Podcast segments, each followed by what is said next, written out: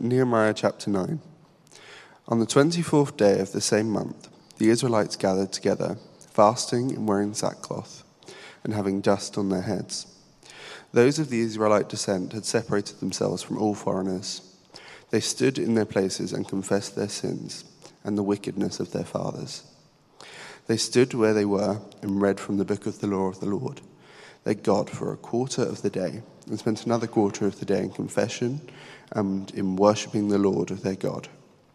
Standing on the stairs were the Levites, Jeshua, Bunai, Kadmiel, Shebaniah, Bunai, Sherebiah, Bani, Kenaniah, who were called with loud voices to the Lord, their God.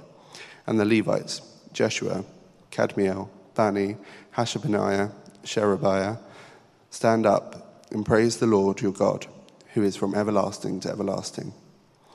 Blessed be your glorious name, and may it be exalted above all blessings and praise. You alone are the Lord.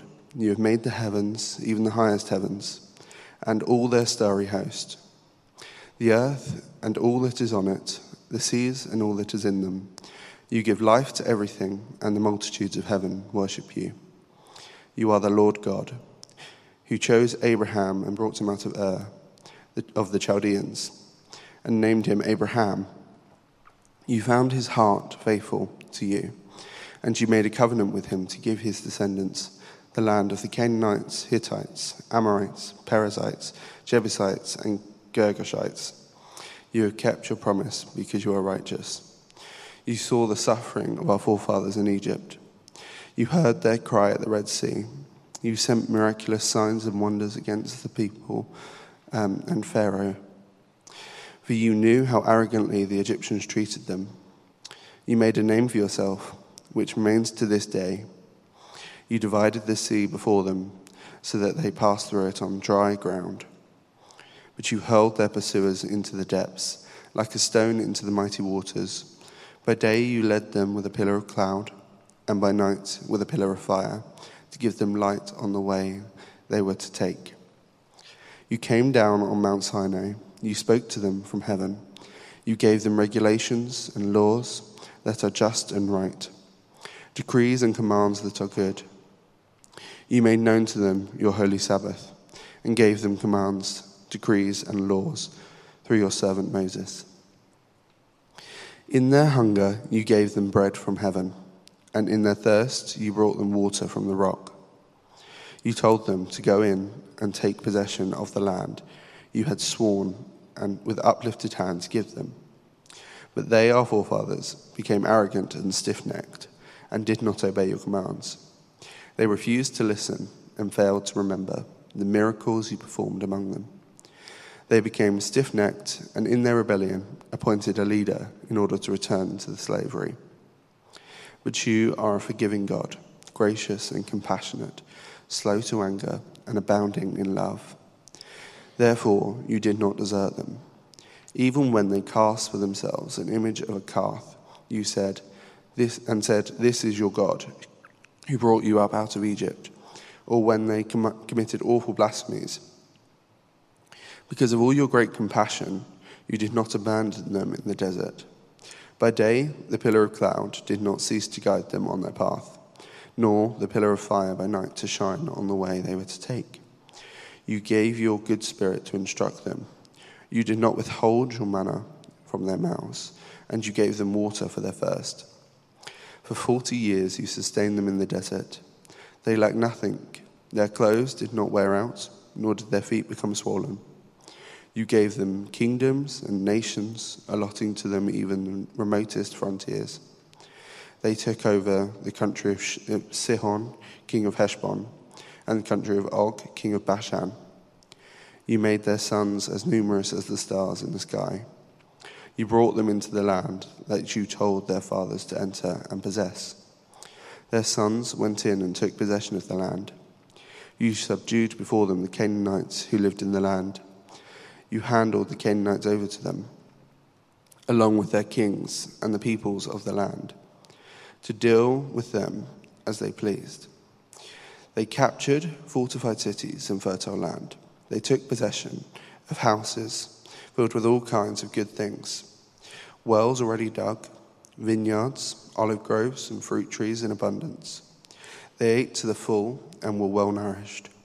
They reveled in your great goodness, but they were disobedient and rebelled against you. They put your law behind their backs. They killed your prophets, who had admonished them in order to turn them back to you. They committed awful blasphemies, so you handed them over to their enemies, who opposed them.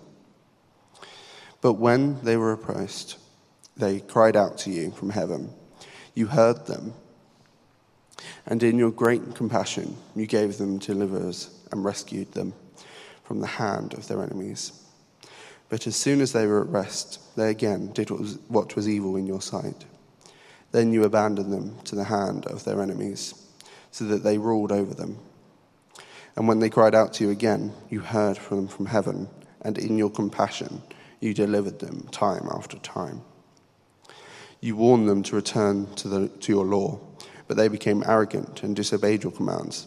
They sinned against your ordinances, by which a man will live if he obeys them. Stubbornly, they turned their backs on you, became stiff-necked, and refused to listen. For many years you were patient with them.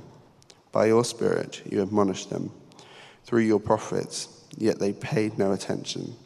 So you handed them over to the neighboring peoples. But in your great mercy you did not put an end to them or abandon them. For you are a gracious and merciful God. Now therefore, O our God, O great and mighty, awesome God, who keeps his covenant of love, do not let all this hardship seem trifling in your eyes. The hardship that has come upon us, upon our kings and leaders, upon our priests and prophets, upon our fathers and your people. From the days of the kings of Assyria until today, in all that has happened to us, you have been just, you have acted faithfully. While we did wrong, our kings, our leaders, our priests, our prophets, our fathers did not follow your law. They did not pay attention to your commands or the warnings you gave them, even while they were in their kingdom, enjoying your great goodness. To them, in the spacious and fertile land you gave them, they did not serve you or turn from their evil ways. But see, we are slaves today, slaves in the land you gave our forefathers, so that they could eat its fruit and the other good things it produces. Because of our sins, its abundant harvest goes to the kings you have placed over us. They rule over our bodies and our cattle as they please. We are in great distress.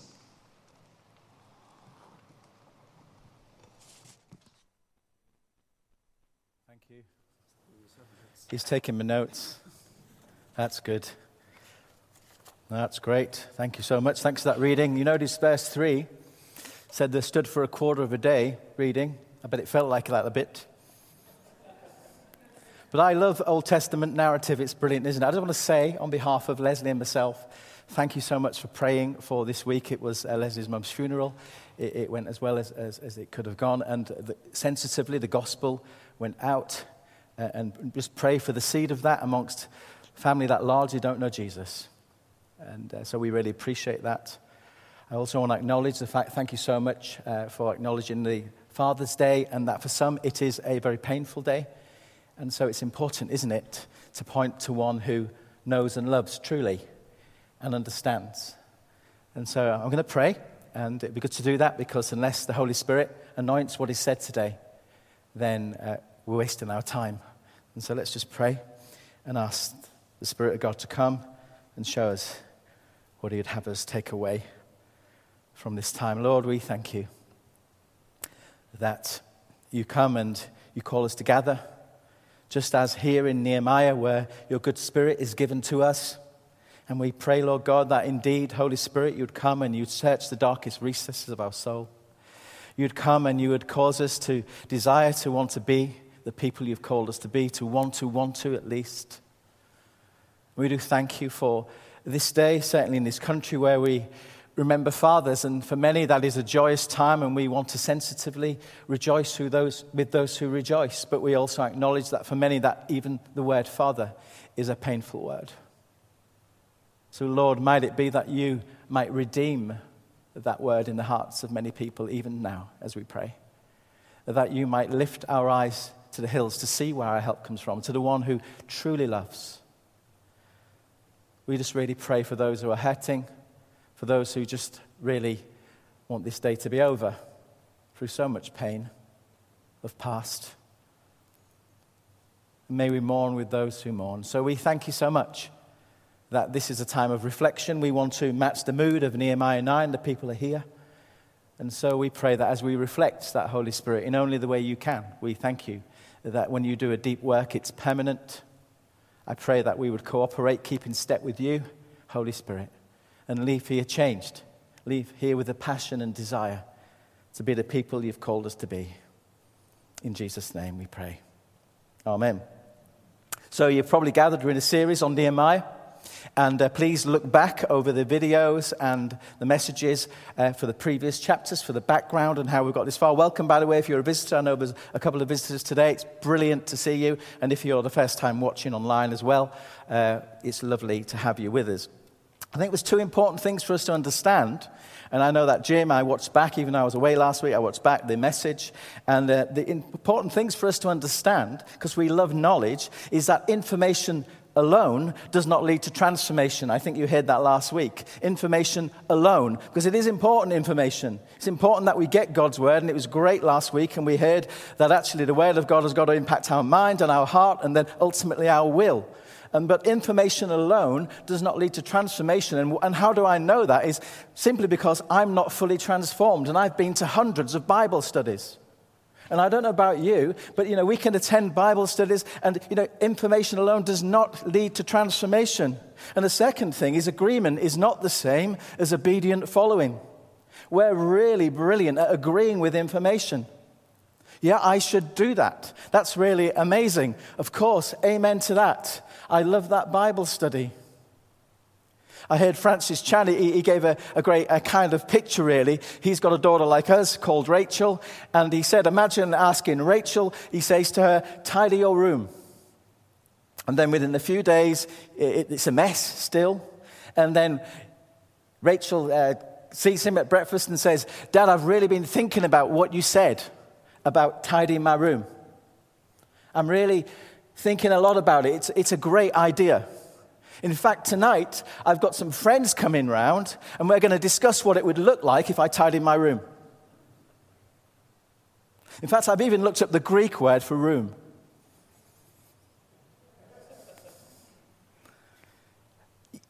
I can be that way. I can know all sorts of stuff, but it's actually comes a point when actually, just like the parable that we heard last week, Jim said, the rock is obedience, because Jesus said, whoever hears these words of mine and puts them into practice is like a man who built his house on a rock, puts it into obedient practice.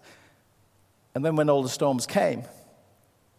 And this is really important as we arrive at chapter 9 in Nehemiah, because even though we've had a lot of external stuff going on up to now, so there's been a lot of practical stuff, there's been a return into Jerusalem, there's been the building project, and that's all good with the wall. We like that sort of thing. It gives us sometimes a false sense of progress when we do those things.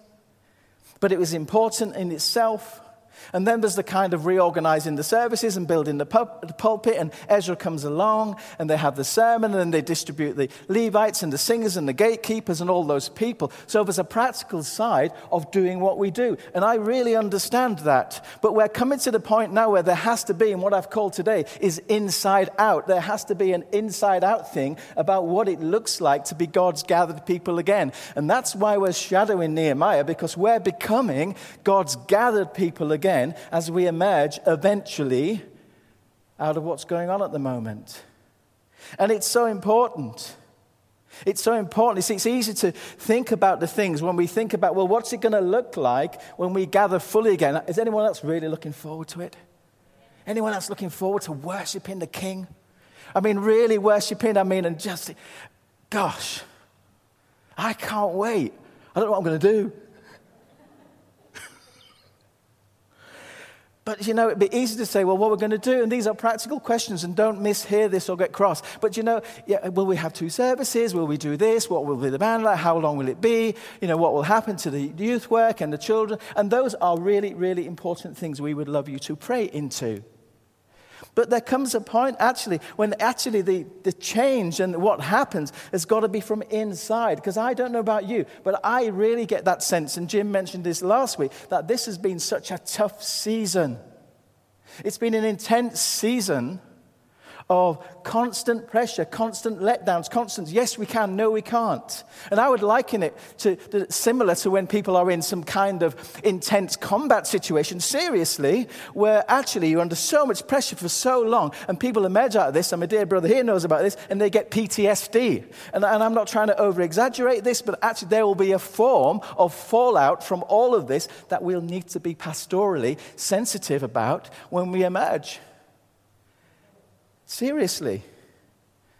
You know, we're not going to flick a switch and say we've got the service going to be exactly the same, because we're going to be all of us are going to be in a certain place where we'll need the Spirit of God to say, come, sort me out. But there are important internal questions we must ask ourselves. Because this is in chapter 9. I really sense today in chapter 9, we're starting to see, we had the service last week with Ezra and the Levites going and explaining. It was great. But there seems to be a really sense of deep reflection in this chapter. That's why I asked Harry to read all of it. The last verse actually is the start of the next chapter, so we'll do that next week. But it's a sense of deep reflection. I love the first songs because they were about reflecting. And what we're going to do after this message is we're going to have a time of reflection to allow the Spirit of God, ask Him to come. Because in our chapter, what we do is as we gather together, what's going to happen inside of me? Not externally here. What's going to happen? What's going to be my posture before God? That's what I want to look at today, because what we see in Nehemiah chapter 9 is we see the people posturing themselves to hear from God again and to be His people again. And so the first thing we see here is that it's important in the first four verses of Nehemiah 9 to have an honest view of ourselves. Did you catch that? On the 24th day of the same month, the Israelites gathered together and wearing sackcloth, putting dust on their heads. They separated themselves from all foreigners, etc., and confessed their sins and the sins of their ancestors. And they spent the quarter of a day reading God's word and a quarter of a day in confession and worshiping the Lord God. They were putting themselves, verse 1, in a reflective position to hear from God. They put sackcloth on, which was this position of mourning. They took a good look at themselves. Those of Israelite descent had separated themselves from all foreigners. Remember, this group of people had been hanging around in the Persian rule for 90 years or so. And they were culturally, some of them half Babylonian, half Persian. So there was a kind of a mix going on. And they'd intermarried against all of the law of God's word. And so this was a time of real deep reflection. And the first thing we need to do, now whether you're a believer today or whether you're not yet a believer, unless we have a realistic view of ourselves and our own rebelliousness or sinfulness, whatever modern word you want to use, we can never get to the point where we really need God to change us. We have to have a realistic view of ourselves. I spoke to a couple of people at the funeral and we're talking about things afterwards this week. And people often, when they realize that you really love God and you love Jesus, they might say something like, I'm good. I like to help people. Have you had that? I'm starting to volunteer down at the local place. Because there's this thing that we are somehow okay. Now, if you've got already low self-esteem, I'm not talking about jumping on your shoulders to make you feel worse. But it's about having, that's why I use the word realistic view of ourselves. Because I am a legend in my own eyes. Genuinely, I'm fab. And so often if I hear a really great sermon, what's my initial response is, I wish they'd have been here to hear that. Gosh, you should have been there, or you need to watch it. It was perfect for you. You, them, not I, us. And here in Nehemiah 9, it's about I, we, us, we're confessing, Lord. It's about having a realistic view of yourself. I've said this a few times now. You'll probably get bored of me saying this. But you know, when we start picking out the problems of others, it's like a frog calling a slug slimy. They're both really slimy. We have to have a realistic view of ourselves. And that's why I've entitled it Inside Out. And what they did is they took a good look at themselves. And in verse 3, they allowed the word of God, as we heard last week, to come. You know, one of the first things when we rebel against God, when we go from God, when we're far away, is we close off his word. Verse 3 said, they stood where they were and read from the book of the law of the Lord their God. The first thing they did in that great posture is they let the God's word come and challenge them. And that's got to be a starting place. I need a realistic view of myself. And notice it was the Lord they appealed to in verse 4. Standing on the stairs of the Levites, or all the people, they cried out with loud voices to the Lord their God. You know, we spend a lot of time asking other people opinions. I used to get loads of people come to me in pastoral situations. And if I didn't give them the right answer, they would go and find someone else. And they'd speak to 10 friends until someone said whatever they wanted to hear. That's fine, doing that. But the people here have an honest view, a realistic approach. They want to know. They have a view of themselves. It's important to do this. And they sit under God's word and they appeal to him, Lord, I need you. Remember the psalmist, search me, O God, and see if there's any wicked way within me. This is a starting stance for you and I, for me. It really is. And this challenges me to the core. Because so often I can just look at the opinion of other people. Well, if they think it's fine, it's fine. And they cried out with loud voices to the Lord. But we need the Lord's Spirit to strive with us. Yet, you see, coupled with this, it's not just important as we come before God, as we regather as a church of God's people, or as we come back as individuals and as we really start to shape up. It's important also to have a clear understanding of just who the Lord is as well. There's a balance between these two things. I need a good reality check on who I am and my failings, all of those things. And I also need a clear view of the character of God. And this is why the Word of God comes, because what the Word of God does, it's beautiful. It gives us both. The Word of God acts like a mirror, so we can see ourselves in it when we read it, but also gives us a beautiful insight into the very character, the holiness of God. And those two in balance will really help me. Notice that in 5 and 6, the people have this realistic view as well. They really understand. Stand up and praise the Lord your God, who is from everlasting to everlasting. Blessed be your glorious name. May it be exalted above all. Blessing and praise. You alone are the Lord, verse 6. Even the highest heavens and all their starry hosts, the earth and all that is on it, the seas and all in them. You give life to everything. Can you see who they know God is? You see, otherwise, God can be whoever I want him to be. If I'm not being informed by the word of God, who's informing me? He might be some miserable guy in the sky who basically just is there to trip me up every time I fail if I don't know God's word on the character of God. Or maybe he's some Father Christmas figure that quite simply says, don't worry, just play nice. You'll get there in the end. Neither of those caricatures are right. God's word come and they sit and they know who God is. It's beautiful. It says in 5, primarily, he is one worthy to be praised. Did you see that in 5? Right there. And they came together and stand up and praise the Lord your God. Primarily, God is one who is worthy to be praised. He deserves our worship. We know that word.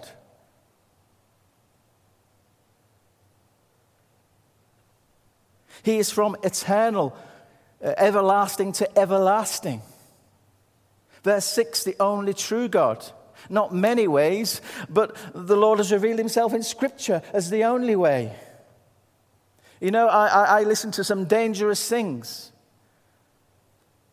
because I want to know what people are thinking. And I listen to some dangerous podcasts where people kind of say, well, maybe it's right that all these other faiths kind of are just disillusioned or they're misled. And because they're sincere, then they'll be there in the end. That's not true. Because if that's true, Jesus didn't know that was true when he said to the Father in the garden, if there's any other possible way, is it possible? And take this cup from me. And we should have shouted out, Jesus, don't bother about the cross, because you know, as long as you're sincere with your faith and religion, you'll be fine in the end. That didn't happen. Yet there are people saying that today. And they're in churches and saying, maybe it's just a bit more inclusive. And so we see a real picture of just who the Lord is, the Creator God. All the starry hosts are yours. He's all-powerful. He's absolutely omnipotent. You made the heavens. He's the giver of life. You give life. And if he's the creator, as creatures, we're accountable to him. Can you see how this is important, that we have an accurate view of who I am, that I'm a creature created, accountable to the creator, who's from everlasting to everlasting, who gives life, who's awesome, who's worthy of praise. That changes my vista.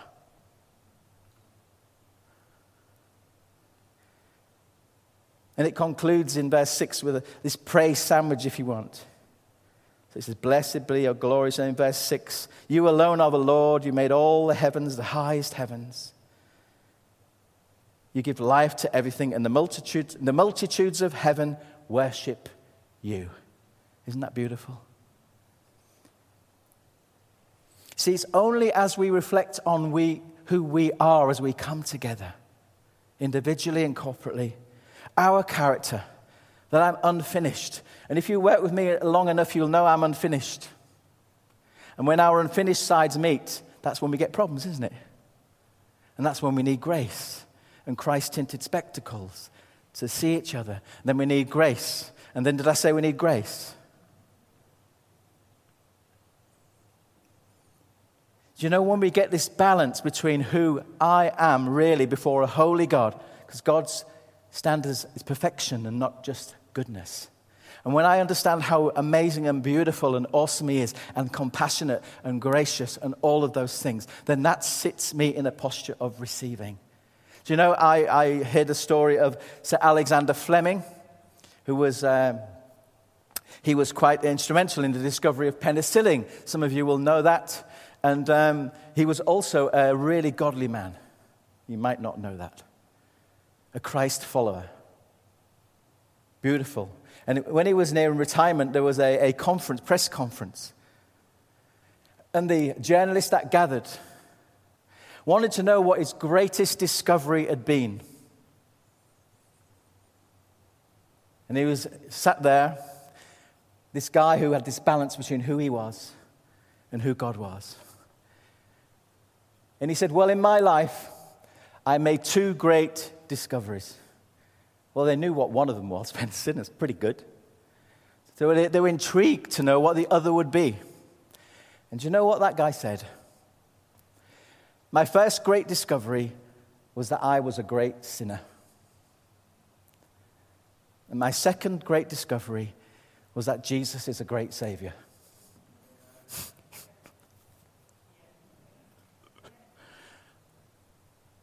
I'd say three. Well, of course, penicillin, don't forget that, guys, right? Right? And then, don't forget that Jesus is I discovered I was a great sinner, but I discovered that Jesus is a great Savior. That's this balance in Nehemiah, the first 6 verses, where they say, Lord, this is who we are, sackcloth. I've discovered this. So it's not a downer on myself. It's a reality check that I'm unfinished, and I need you, Holy God. And the second part is, Lord, you are worthy, you are awesome, you're from everlasting. And that balance, can you see how it postures my heart then to receive? It postures our hearts to receive and to expect. And keeping these two things in balance stops me getting ahead of myself and being a legend in my own eyes. It keeps my dependency on him. And what they then do, they're in that posture. So then what they can do, they can start to look back and reflect on the journey up to now. So 7 through 31, we see that it's important to reflect on our journey so far. And that's what they do. See, it's easy to localize our story and just talk about what we're going to do when we come back as Waypoint Church. Now, we have a journey. If you're in Jesus today, that's beautiful. And if you're not, maybe you're on that journey to discovering who he really is. But you see, through 7 through 31, the people reflect the story that they are part of. You are the Lord God who chose Abraham and brought him out of Ur of the Chaldeans. And they go through this. You saw the suffering of our ancestors in Egypt. They rehearse the story. They reflect on the work of God in the lives of God's people in the past. And this is so important, especially if we're low, if we're down, if we're anxious and depressed, because God is still God today. Okay? He's not surprised by any of the stuff we've faced over the last 18 months. He's still in charge, and he's not surprised at all. And so it's important that I have a view of myself. I have a wonderful view of who God is. That gives me that beautiful Alexander Fleming balance, I hope. And then say, Lord, you know, when I sit in that posture, I can just reflect back on the story. Can you remember better days? I've got a question for you. Was it your baptism? Was there a time when 1,000 horses couldn't have stopped you from picking up God's word? Or from telling your friends that, yes, I love Jesus? Remember that time you led that group in your home? Remember the laughter? Was there a time when you could walk and you just felt that the Lord was with you? Those times happened. And what the people of God here in Nehemiah 9 do is they reflect back, Lord, we have seen, and this is how we were, and this is how our ancestors were, and they stumbled and fell, but you are compassionate, you're amazing, you're gracious. I just wonder, we will have a time of reflection very shortly, just about, Lord, maybe you're in a dark place, a dark hole. Just reflecting, Lord, I just long to be in that place again where I hear you every day, where I knew I was loved by you. Lord, I just want to be in that place. And they go through, and we see here, as they continue to reflect, our ancestors became arrogant and stiff-necked. They didn't obey your commands. They refused to listen. But you are a forgiving God, gracious and compassionate, slow to anger, abounding in love. Therefore, you did not abandon them. The reflection song very soon is that beautiful song called You Are Sovereign Over Us. You're with us in the fire and the flood. It's a beautiful song. But how many times have we said, Lord, get me out of this and I'll never let you down again? Anybody? It's so important to rehearse and to look back, to reflect on how God has brought us this far. Maybe as we bring this down, we just got tired or lazy, even maybe. Or maybe people said something to us, even in church. That happens, doesn't it? Unfinished slides. You know, when Paul, I mentioned this a lot, when he writes to the Corinthians in his second letter, he can say, we despaired of life itself. They had to talk me off the ledge. Then he goes on to say, but we are confident of this, that the God who delivered us in the past will continue to do so. Does that, as we're in a posture now, the God who delivered you and I in the past will continue to do so. The God who delivered you in the past will continue to do so, yeah? Thank you. Lastly, what that means is I've got a view of myself. Awesome view of God, say, Lord. Reflecting back on the story. And then I can appeal to him now, lastly, to lead us into the future. Verses 32 through 37, we see this last point. We can appeal to God to lead us into the future. And it says in verse 32, it's there just in your Bible too. Now, after reflecting on the past, therefore our God, the great, mighty, and awesome, who keeps his covenant of love, do not let this hardship we are going through. Remember, they're under Persian rule, still paying taxes. It's terrible in Jerusalem. It's awful. Do not let our hardship seem trivial in your eyes, the hardship that has come on us and our kings and leaders. And so they gather before God.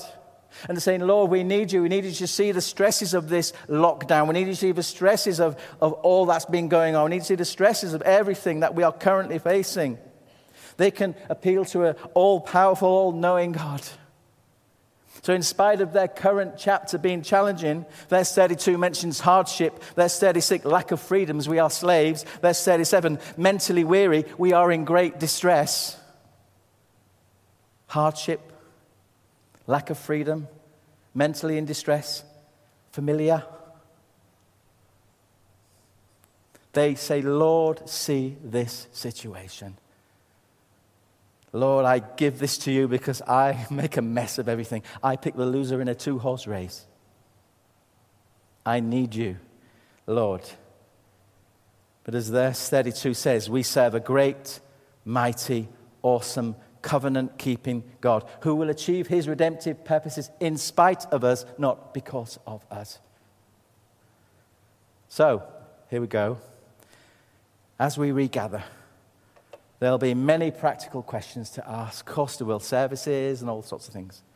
But each of us, everyone and collectively, are called to come and search ourselves and turn up with a right posture, expecting the Lord to speak, to gather with an honest view of ourselves, with a clear understanding of the character of God that allows us then to reflect on our journey so far and to appeal to the Lord to lead and guide us into the future. The group are going to come now, and I want to call us to a time of reflection. So what does that look like? Well, just close our eyes. I suggest you stay seated. If you prefer to stand, fine. But think about, Lord, just let the words of this beautiful song as they come. That's great, brilliant. Just let the words of this beautiful song, you are sovereign over us. And we want to give you opportunity to respond. If you need prayer, whatever that looks like, the group will lead us, the team, the worship team, into that as well. Don't need to rush this. If you're at home, that's fine. Whatever suits you. But we're going to just listen to these words. You are with us in the fire and the flood. You are sovereign over us. You know what the enemy meant for evil, you've turned it for our good. Lord, might it be that you could redeem this awful situation, all the restrictions we've had. And I think if we approach regathering again over the next few weeks, like this, view of ourselves, view of God, what he's done in the past, appealing to him now, we'll be in great shape to move forward individually, as families, and as a church together.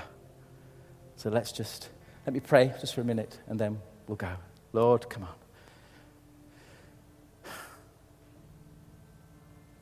Lord, we need you. We need you now.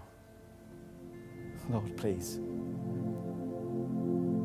Holy Spirit, come. Lord, I'm not the person I think I am, but you're the God your word says you are.